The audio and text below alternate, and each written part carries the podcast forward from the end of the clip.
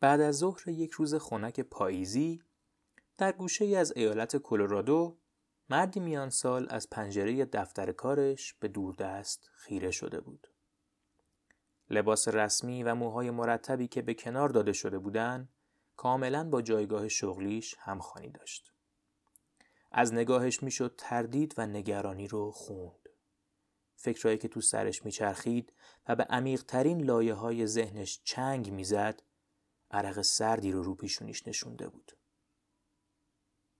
فنجان قهوه در دستش میلرزید. به موجهای ریز روی قهوه خیره شده بود که صدایی در اتاق پیچید. دکتر سوبک طبق قرار اینجا هستن آقای رئیس. جواب داد. بگید بیاد داخل. چراغ دایره‌ای شکل روی در از قرمز به سبز تغییر رنگ میده و در با صدای خاصی باز و یک زن میان سال وارد اتاق میشه. تد فارو در حالی که به زن نزدیک میشه بهش خوش آمد میگه و ازش دعوت میکنه که بنشینه. بهش میگه که مدت هاست اونو ندیده. زن اما آشکارا نگرانه و نمیشینه. تد از روی ناچاری می‌ایسته. الیزابت سوبک با نگاهی نافذ بهش نگاه میکنه. ازش در مورد تیم حقوقیش میپرسه و تد جواب میده که این ملاقات فقط بین اون دو نفر اتفاق میافته. موضوع برای الیزابت جالبتر شده. خطاب به تد میگه که اونو خوب میشناسه و بهش یادآوری میکنه که سالها با هم کار کردن. با شناختی که الیزابت از تد داره شک نداره که تد یه خرابکاری بزرگ کرده. وگرنه بعد از این همه سال انقدر ناگهانی سعی نمی‌کرده الیزابت رو ملاقات کنه. ازش میخواد که حرف بزنه و بگه چی شده. تد چند لحظه سکوت میکنه و منمن کنان به الیزابت خبر میده که یه ایرادی توی دسته تولید موسوم به چریت پیش اومده. دقایقی بعد دکتر سوبک سردرگم، عصبانی و مبهوت از فاجعه پیش رو با قدم‌های سریع از ساختمان بلند خارج میشه.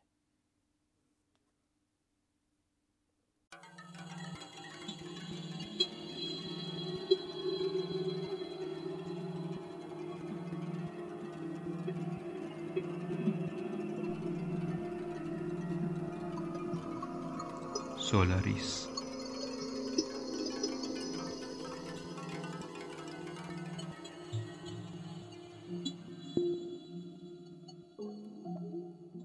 سلام، من حسام هستم و این نهمین قسمت از پادکست سولاریسه، پادکستی برای دوستداران ژانر علمی تخیلی و همه کنجکاوای عالم. این قسمت رو من دارم توی تاریخ اول شهریور نود و نه و جهت ثبت بر جریده تاریخ وسط بحران کرونا ضبط میکنم. اول اجازه بدین عرض کنم که اگه سولاریس رو دوست دارین میتونین ازش حمایت کنین. لینک صفحه حامی باشه سولاریس توی تلگرام و همینطور توی توضیحات این قسمت موجوده. بعد اینکه بازم اگه سولاریس رو دوست دارین میتونین معرفیش کنین. خب دیگه همین. اما حالا میرسیم به داستان هیجان انگیز افق قسمت سومش. به رسم قسمت قبلی من یه previously on افق بهتون بدم، بعد بریم سراغ ادامه داستان. ایلوی قهرمان قصه ما تصویر مرموز زنی رو دیده در قسمت قبلی که بی اندازه بهش شبیه. دلیل حمله به مراسم اثبات و مرگ پدرخوانده‌اش هم همین شباهته. یعنی به خاطر همین شباهت اون آدما دنبال ایلوی اومدن تا ایلوی رو بکشن که به خاطر اینکه پدرخوانده‌اش یه جورایی خودش رو فدا کرد موفق نشدن. ایلوی برای کشف حقیقت به دنبال مردی میره که حدس میزنه در این مورد اطلاعاتی داشته باشه. بعد از ماجراهایی متوجه میشه که باید در محلی به نام پایان خالق دنبال سرنخ در مورد اون زن باشه. اما ایلوی به دوستش ارند قول داده که بهش کمک کنه قاتل خواهرش رو پیدا کنن. این خلاصه‌ای بود از قسمت قبلی. حالا بریم که داشته باشیم قسمت سوم افق رو.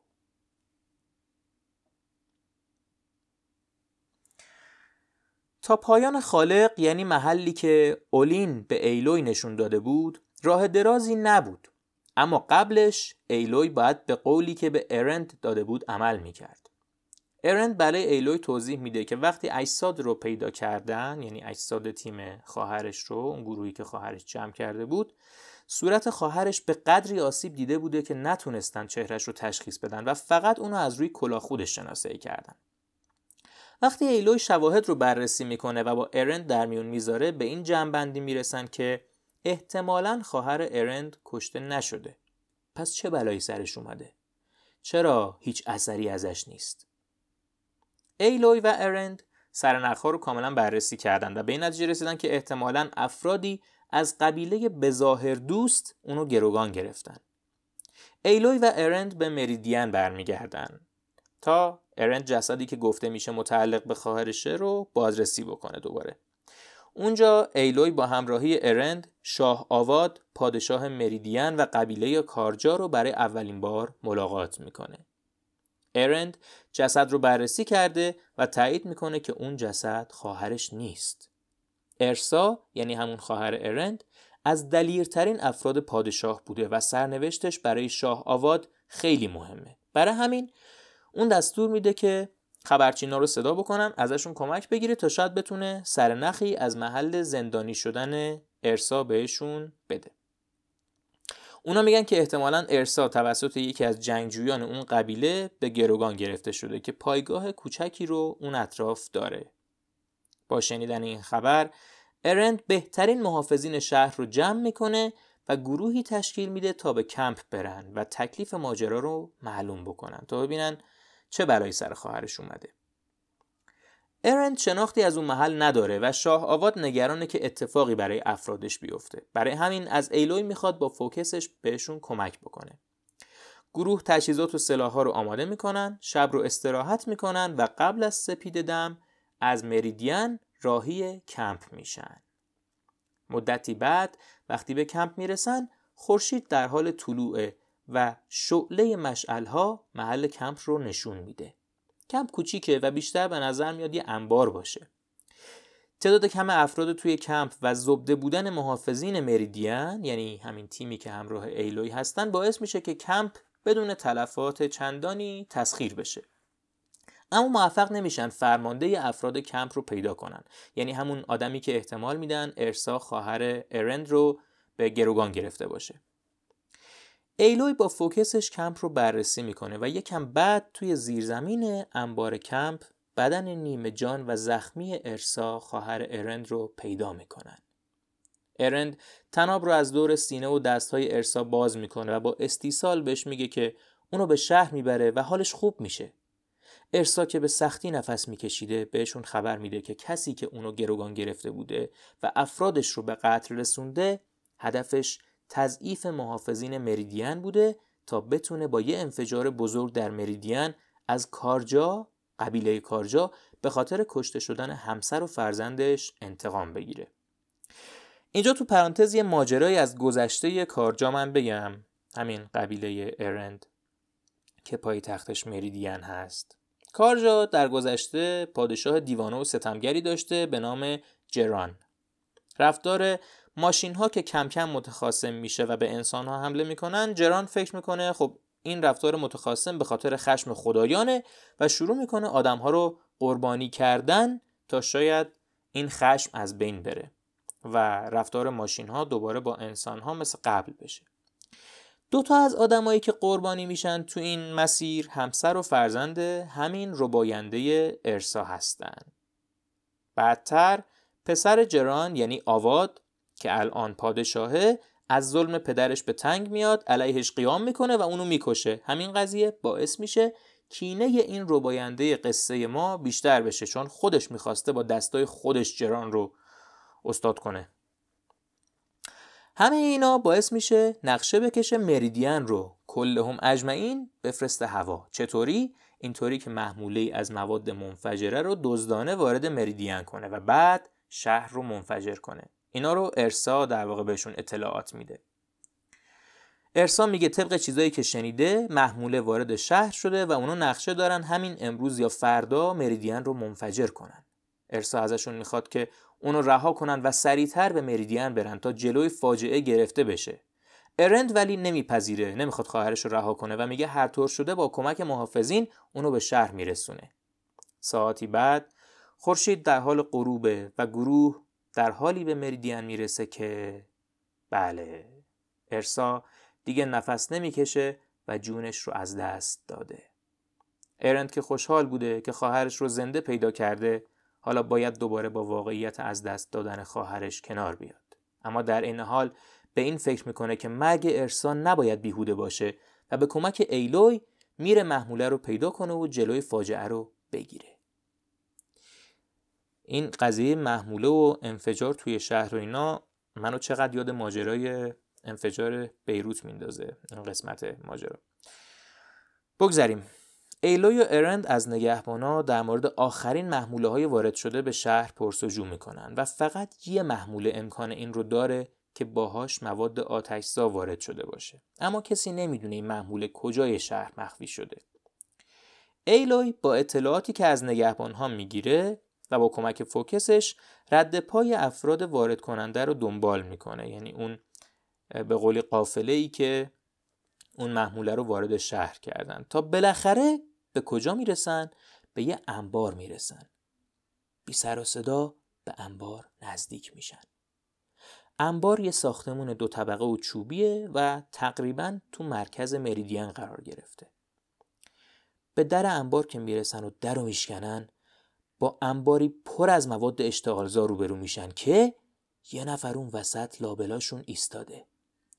مرد لحظه‌ای بهشون خیره میشه و در حالی که فریاد میزنه دستشو بلند میکنه. یه وسیله توی دستشه. ایلوی که حدس میزنه چه اتفاقی قراره بیفته، با یه تیر وسیله رو از دست اون مرد میندازه. مرد هراسان لابلای بشکه‌ها دنبال وسیله میگرده که تیر دوم بر تنش فرود میاد و اونو نقش زمین میکنه. وقتی افراد مرد و بشکه‌ها رو از انبار خارج میکنن، ارند اونو شناسایی میکنه. بله، همون کسیه که زمانی قصد انتقام از کارجا رو داشته و ارسا رو گروگان گرفته بوده. حالا خطر حمله به مریدین رفع شده. شاه آواد شخصا از ایلوی تشکر میکنه و بهش میگه اگه کمک های ایلوی نبود الان مریدین داشت در آتش میسوخت.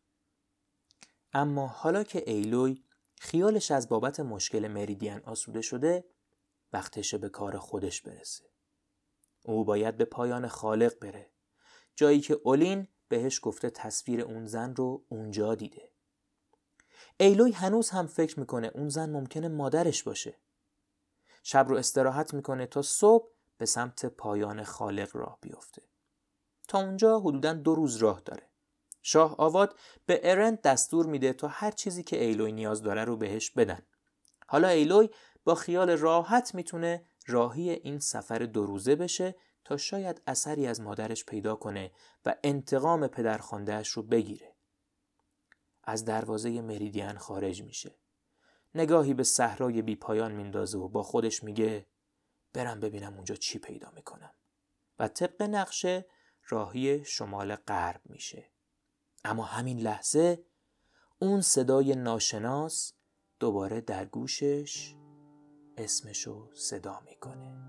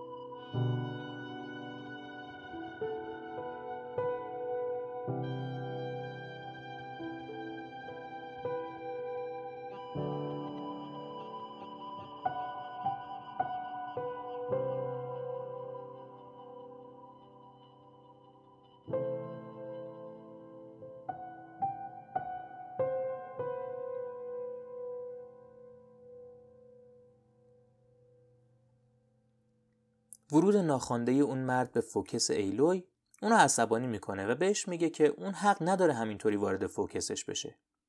اگه یادمون باشه توی قسمت قبلی هم این مرد به فوکس ایلوی نفوذ کرد و خب البته خیلی هم کمکش کرد توی شکست دادن اون ماشین و اینکه بتونه بعدش از اولین اطلاعات کسب کنه.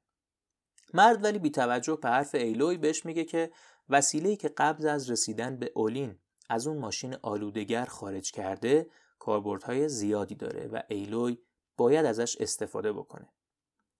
یه فلشبک بزنیم آخر قسمت قبلی، اونجا که ایلوی بعد از اینکه ماشین رو از کار انداخت طبق توصیه مرد یه وسیله رو از ماشین جدا کرد. حالا اینجا مرد داره به ایلوی یاد میده که چطور میتونه اون وسیله رو به فوکسش کانکت کنه و بعضی ماشین‌های سریع و چهارپا رو که شبیه اسبن باش رام کنه تا سوارشون بشه و سریعتر حرکت بکنه.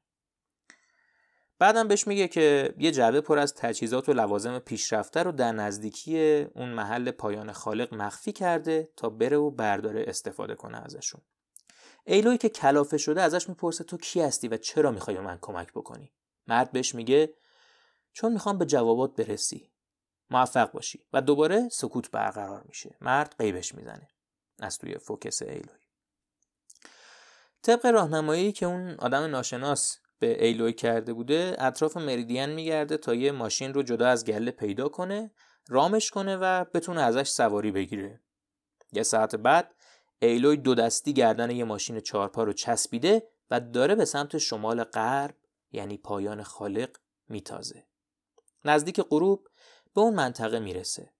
از دور چند خرابه باستانی دیده میشه که یکیشون از بقیه بلندتره و خورشید در پشت اونها در حال غروبه.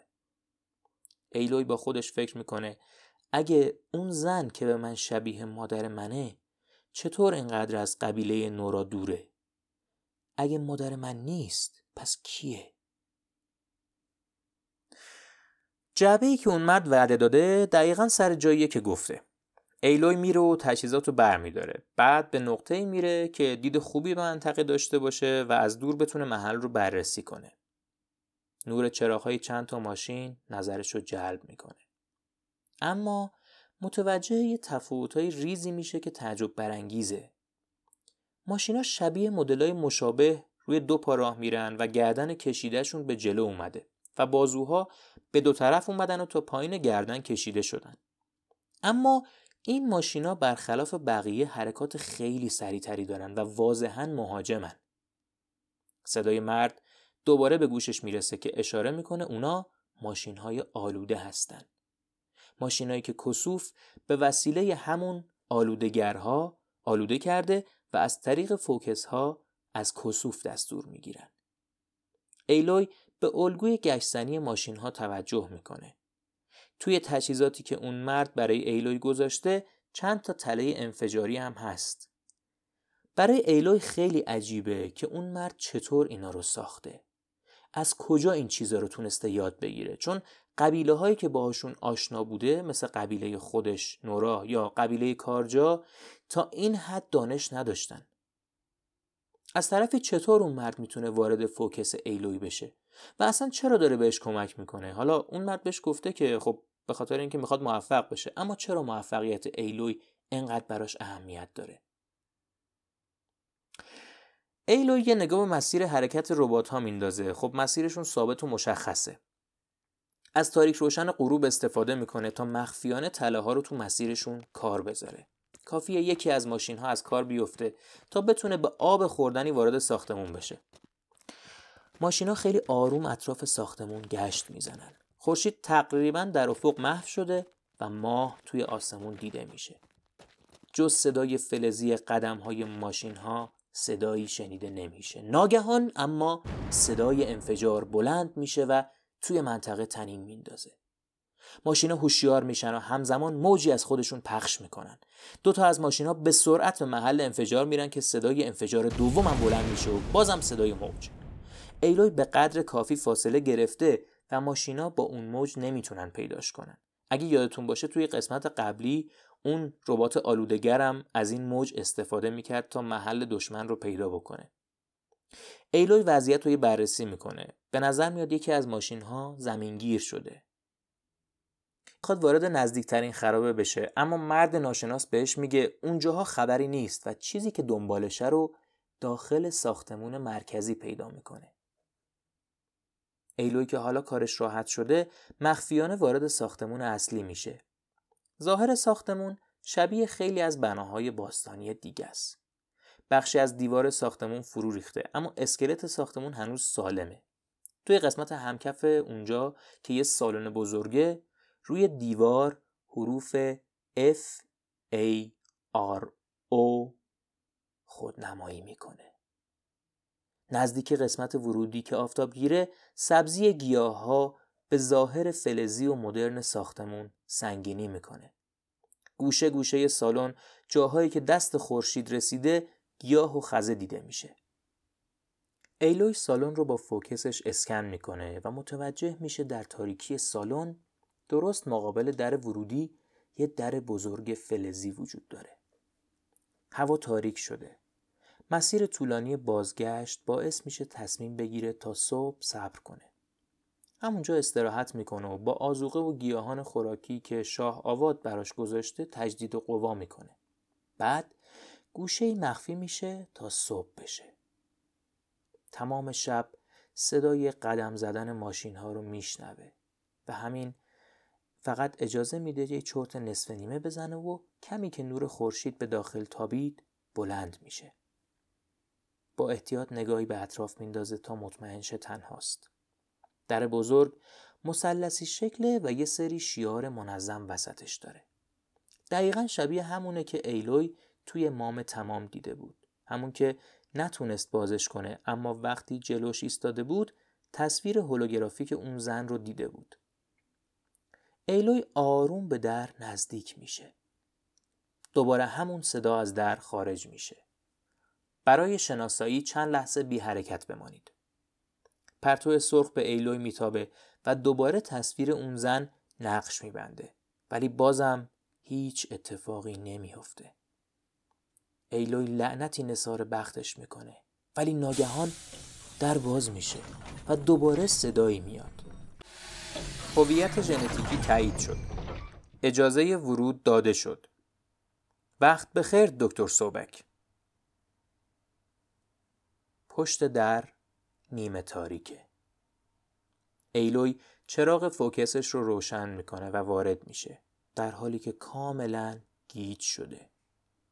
دکتر سوبک؟ این دیگه چجور اسمیه؟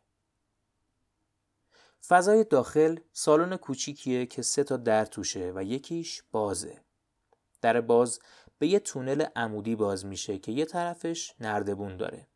صدای مرد دوباره در فوکس ایلوی پخش میشه. جایی که باید بری احتمالاً بالاترین جای ساختمونه. در جواب ایلوی که میگه اینا رو از کجا میدونی؟ میگه فقط یه حدسه. ایلوی با زحمت خودش رو به بالاترین قسمت تونل میرسونه. دیگه جونی براش نمونده. این همه ارتفاع رو تا بالا رفته. خصوصاً که پاش توی مبارزه با اون ربات آلودگر آسیب دیده بوده. داخل تونل کاملاً تاریکه، ولی نوری از درز در وارد میشه. ارتفاع خیلی زیادی رو بالا اومده و پهنای پله‌های نردبان هم برای حفظ تعادل ایلوی خیلی کمه. خب از طرفی هم باید در رو هم تو این شرایط باز کنه و خب آخرین چیزی هم که بهش فکر میکنه برگشتنه. با یه دست وزنش رو نگه میداره و با دست دیگه نیزش رو توی شیاره در فرو میکنه و شروع میکنه به فشار دادن. صدای ساییده شدن و خم شدن فلز تا پایین تونل میپیچه. شیار بازتر میشه و نور به داخل تونل میتابه. بازم فشار میده تا بالاخره در به اندازه عبورش باز میشه.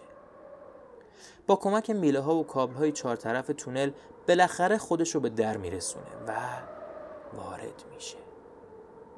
جایی که بهش وارد شده یه سالن با چند در و دو میز، یکی توی انتها و یکی دیگه سمت راست. بخشی از سقف و دیوارهای شیشه‌ای فرو ریختن و طبیعت دوباره خودشو به ساختمون غالب کرده.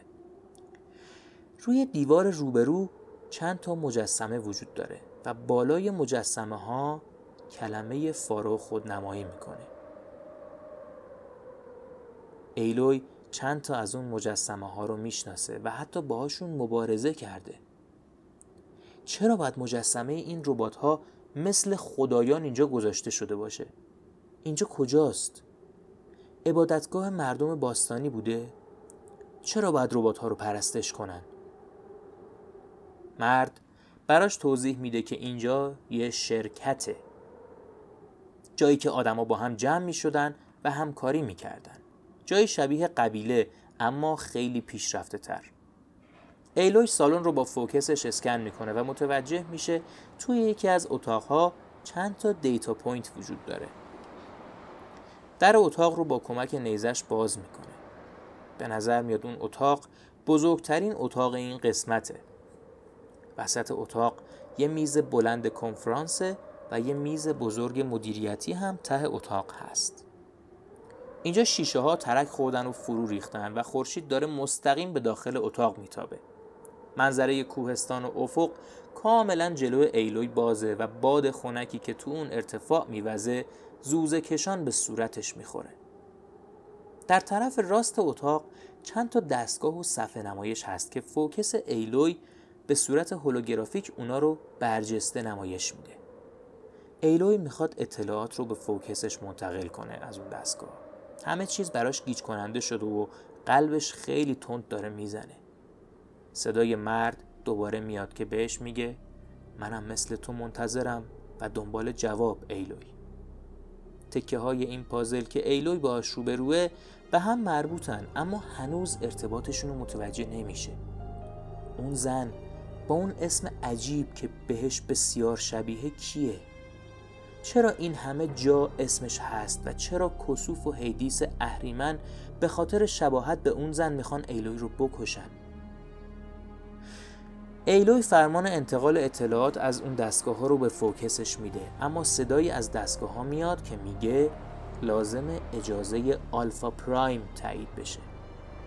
ایلوی نمیفهمه یعنی چی و تایید رو همینجوری میزنه.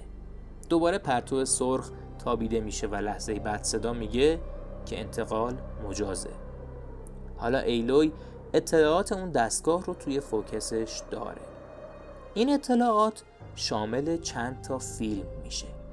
اولین فیلم رو باز میکنه و چیزی که در توضیح فایل نوشته شده رو درک نمیکنه. تاریخ فایل مربوط به سیصد و پنجاه و پنج هزار و پانصد و ده روز قبله.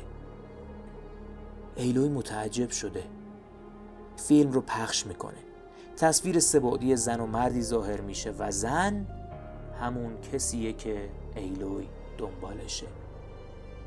دکتر الیزابت سوبک. مرد در حالی که به زن نزدیک میشه بهش خوش آمد میگه و ازش دعوت میکنه که بنشینه. بهش میگه که مدت هاست اونو ندیده. دکتر سوبک اما آشکارا نگرانه و نمیشینه.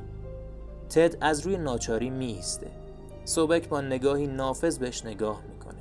ازش در مورد تیم حقوقیش میپرسه و تد جواب میده که این ملاقات فقط بین اون دو نفر اتفاق میافته. موضوع برای الیزابت جالبتر شده. خطاب به تد میگه که اونو خوب میشناسه و بهش یادآوری میکنه که سالها با هم کار کردن. با شناختی که الیزابت از تد داره شک نداره که تد یه خرابکاری بزرگ کرده. وگرنه بعد از این همه سال اینقدر ناگهانی سعی نمی‌کرده الیزابت رو ملاقات کنه. ازش میخواد که حرف بزنه و بگه چی شده. تد چند لحظه سکوت میکنه و منمن کنان به الیزابت خبر میده که یه ایراد توی سری تولید موسوم به چریت پیش اومده. الیزابت خط تولید چریت رو میشناسه. خط تولید تمام اتوماتیک و فوق پیشرفته‌ای که به صورت تخصصی ربات‌های چند منظوره جنگنده میسازه، انبار میکنه و سازمان میده. این ربات‌ها با هوش جمعی غیر قابل نفوذ و به صورت گروهی فعالیت میکنن. تد در جواب الیزابت که میگه این سری ربات‌ها رو کلاً غیر فعال کنه تا قضیه تموم بشه، میگه قطعاً اگه میتونستم این کارو بکنم تا حالا کرده بودم. اما امنیت بالای شبکه اونها اجازه هیچ نفوذی نمیده و اینجاست که الیزابت متوجه وخامت اوضاع میشه.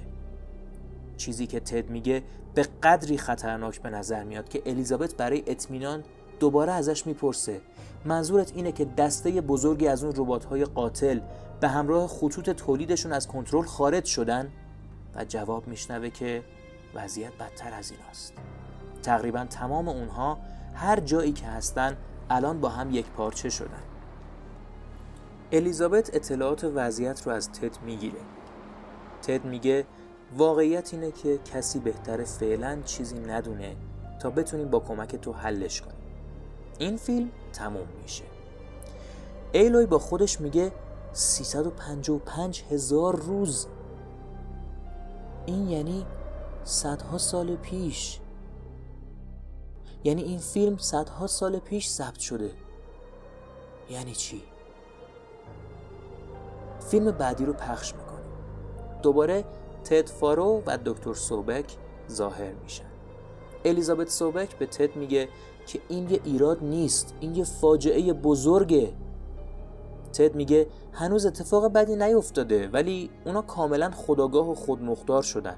درسته وضعیت خوب نیست.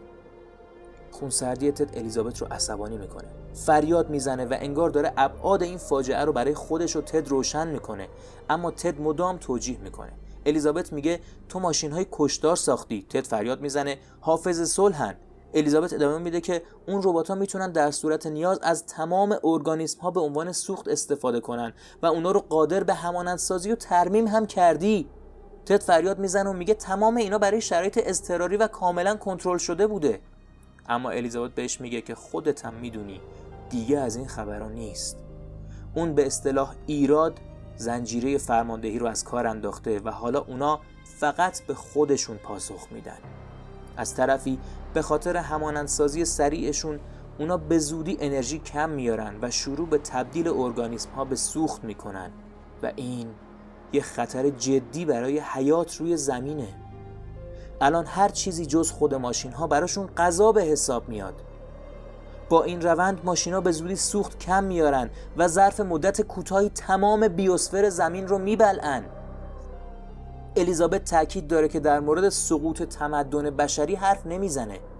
نتیجه تکثیر تصاعدی و قابلیت های ماشین ها معناش انقراض کامل حیات روی زمینه.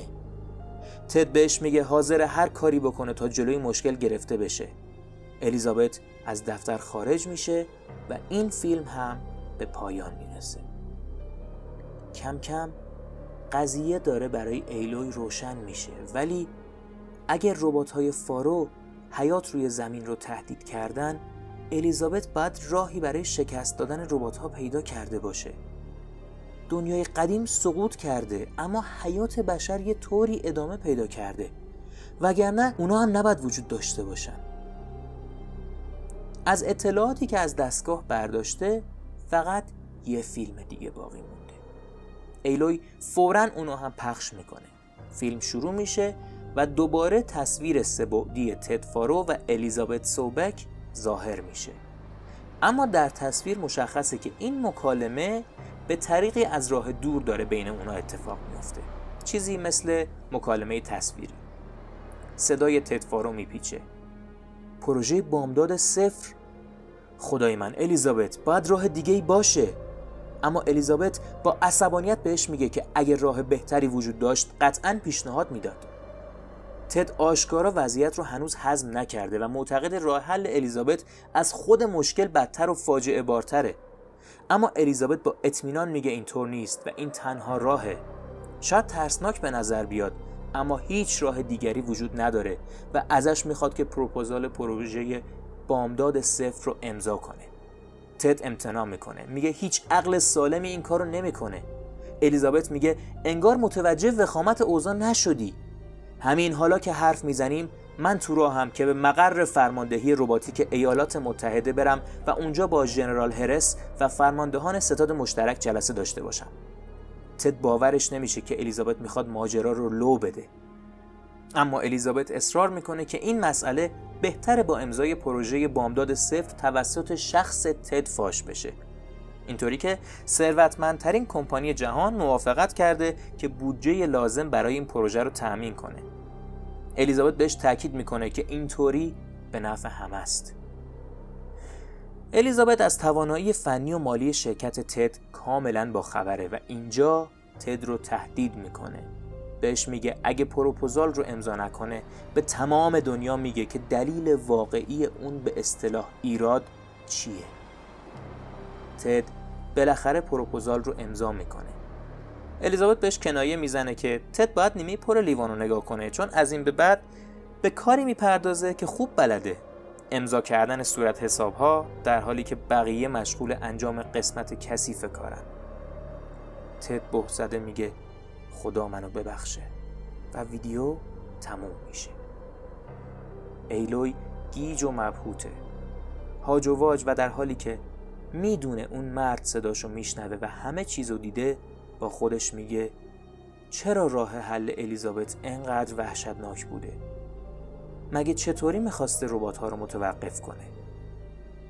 با خودش فکر میکنه که بعد از این همه گشتن هنوز به جوابی نرسیده. سوبک سالها پیش زنده بوده و نمیتونه مادرش باشه. ایلوی خسته و سردرگم همونجا روی زمین میشینه. به آسمون خیره شده. ابرها آرام در حرکتن. ناگهان تصویر سه‌بعدی مردی مقابلش ظاهر میشه. پایان قسمت سوم.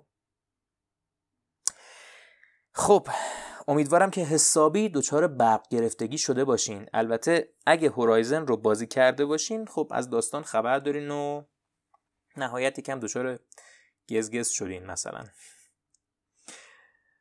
تلگرام و اینستاگرام ما رو دنبال کنین، مخصوصا اینستاگرام، اونجا مطالب خیلی جالبی میذارم، میتونین کامنت بذارین برام و خیلی خوش میگذره دیگه. یه توضیح در مورد موزیک میانی بدم. راستی موزیک هایی که من توی زمینه استفاده میکنم عموما موزیک های خود بازی هورایزنن، اما موزیک میانی این قسمت قطعه به نام Take Care به معنی مراقبت کن، از همون مراقبت کنا که به عزیزانمون میگیم. این قطعه از گروهیه که من بسیار دوستش دارم، گروه اپریل رین. چه بد گفتم اپریلو، اپریل رین، که یه گروه پست راک روسیه. توی کانال تلگرام من این قطعه رو حتما میذارم، اونجا میتونین فایلش رو پیدا کنین. دیگه حرفی نمونده، منتظر قسمت بعدی باشین و مراقبت کنین.